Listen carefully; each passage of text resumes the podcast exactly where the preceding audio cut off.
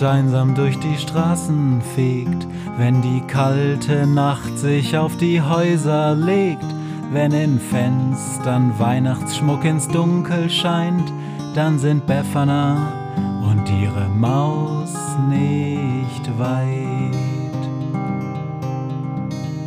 Wenn die Turmuhr Mitternacht geschlagen hat, stürzt die Hexe sich mit dem Geschenkesack auf nem Besen mutig in die Nacht hinab zu den Wesen, die ansonsten niemand mag. Weihnachtshexe Befana ist für alle Monster da, alle Ratten, Kakerlaken, Geister, Spinnen, Feuer, Drachen, alle unsichtbaren Ungeheuer, Zauberzeitmaschinenbauer freuen sich schon das ganze Jahr auf den Winterwind, denn der bringt deine Weihnachtshexe namens Befana.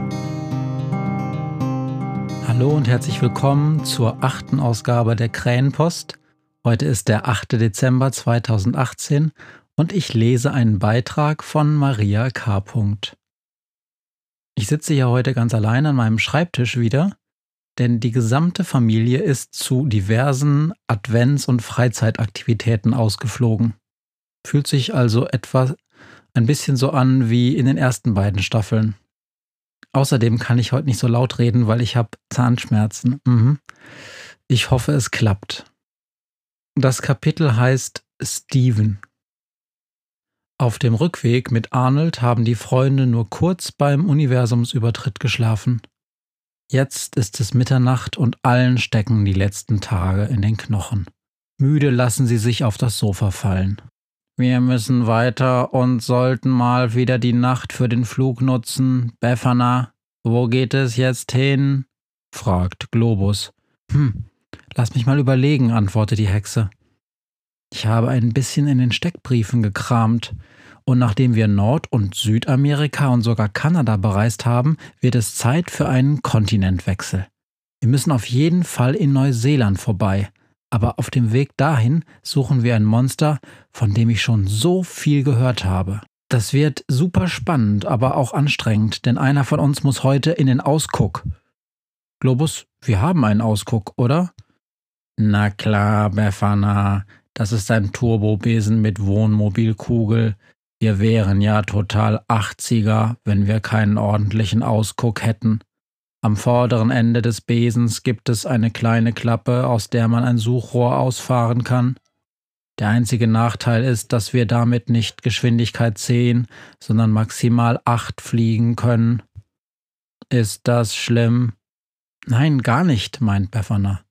Wir müssen zwar einmal von Nordwestkanada aus den Pazifik von der Nord- bis zur Südhalbkugel überqueren, aber wir müssen ja eh Ausschau halten. Sie gähnt herzhaft und blickt sich dann fragend in der Runde um. Überall schaut sie in müde Gesichter mit dicken Augenringen. Wer hält denn heute Nacht Ausschau?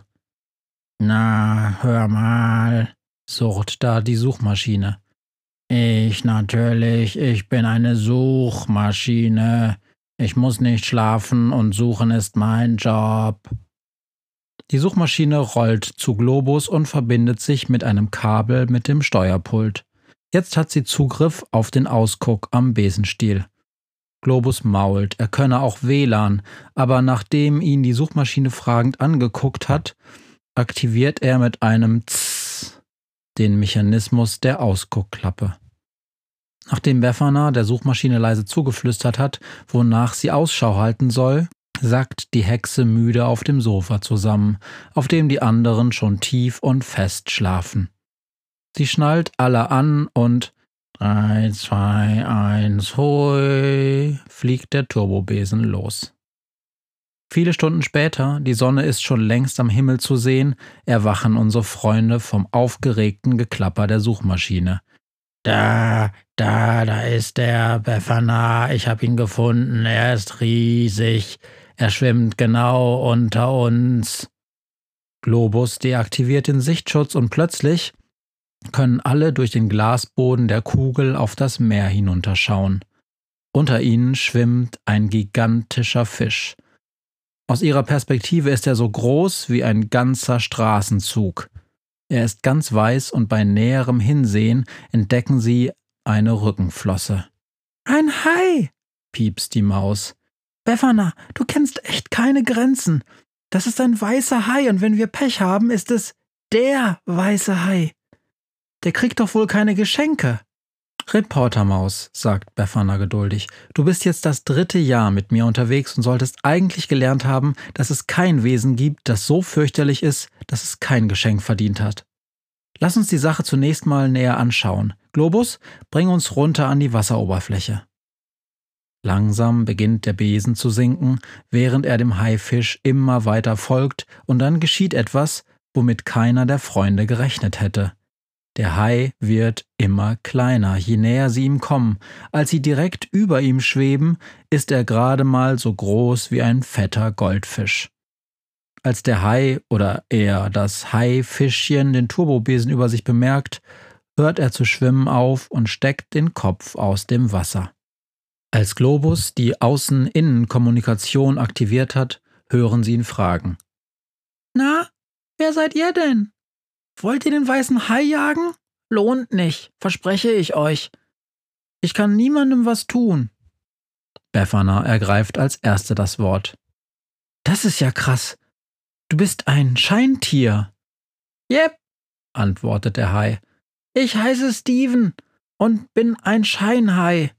Die meisten wissen nicht, dass es außer Herrn Turtur auch noch andere Scheinwesen gibt. Ich sehe von weitem riesengroß aus, aber je näher man mir kommt, desto kleiner werde ich.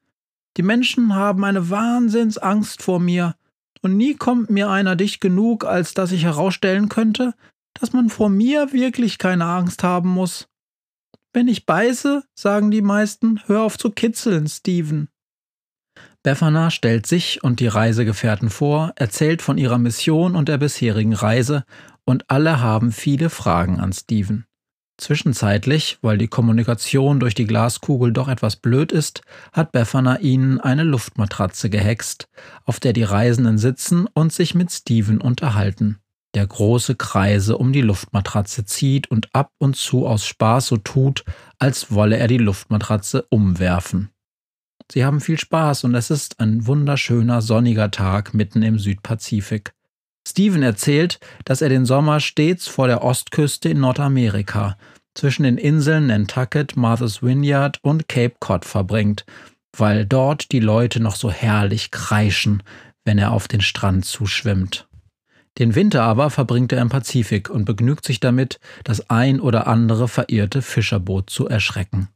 Steven hat erkennbar Spaß daran, Menschen zu erschrecken, und so überreicht ihm Befana am Abend, nachdem sie sich kurz mit Globus beraten hat, ein kleines Geschenk. Steven packt es aus und sieht Befana fragend an. Was denn das? Sieht aus wie eine kleine Box mit Gurt. Genau, strahlt Befana. Bind dir das Band um den Bauch, sodass die Box an deiner Rückenflosse klebt. Keine Angst, es ist alles wasserdicht. Und dann musst du den kleinen Schalter da am Rand umlegen.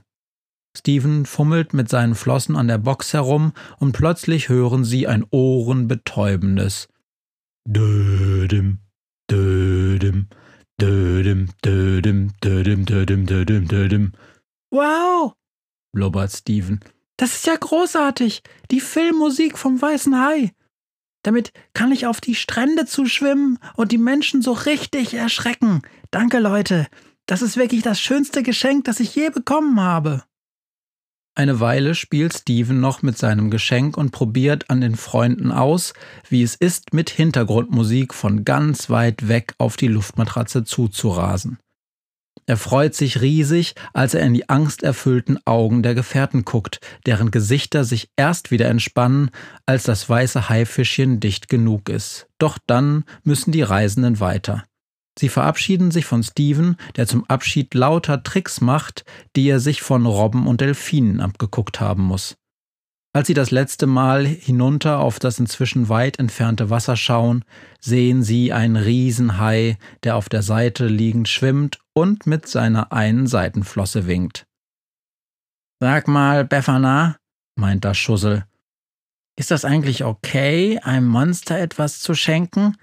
womit es die Menschen noch besser erschrecken kann?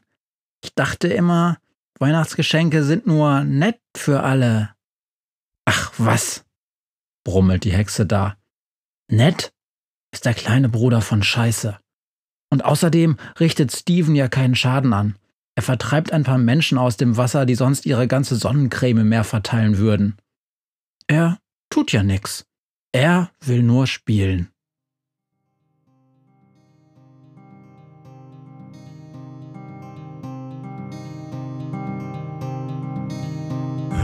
Was mir heut Morgen widerfahren ist. Eine Krähe sitzt auf meinem Fenstersims und sie krächzt von Weihnachtshexe Befana, die sie hoch am Himmel fliegen sah. Tausend Abenteuer hat die Hexe erlebt, wie ein Haus verschwindet, wie ein Berg erbebt wurde im Wald verwunschen und im Fels versenkt, und doch hat sie alle reich beschenkt. Weihnachtshexe Befana ist für alle Monster da. Alle Ratten, Kakerlaken, Geister, Spinnen, Feuerdrachen, alle unsichtbaren Ungeheuer, Zauberzeitmaschinenbauer freuen sich schon das ganze Jahr auf den Winterwind, denn der bringt deine Weihnachtshexe namens Befana.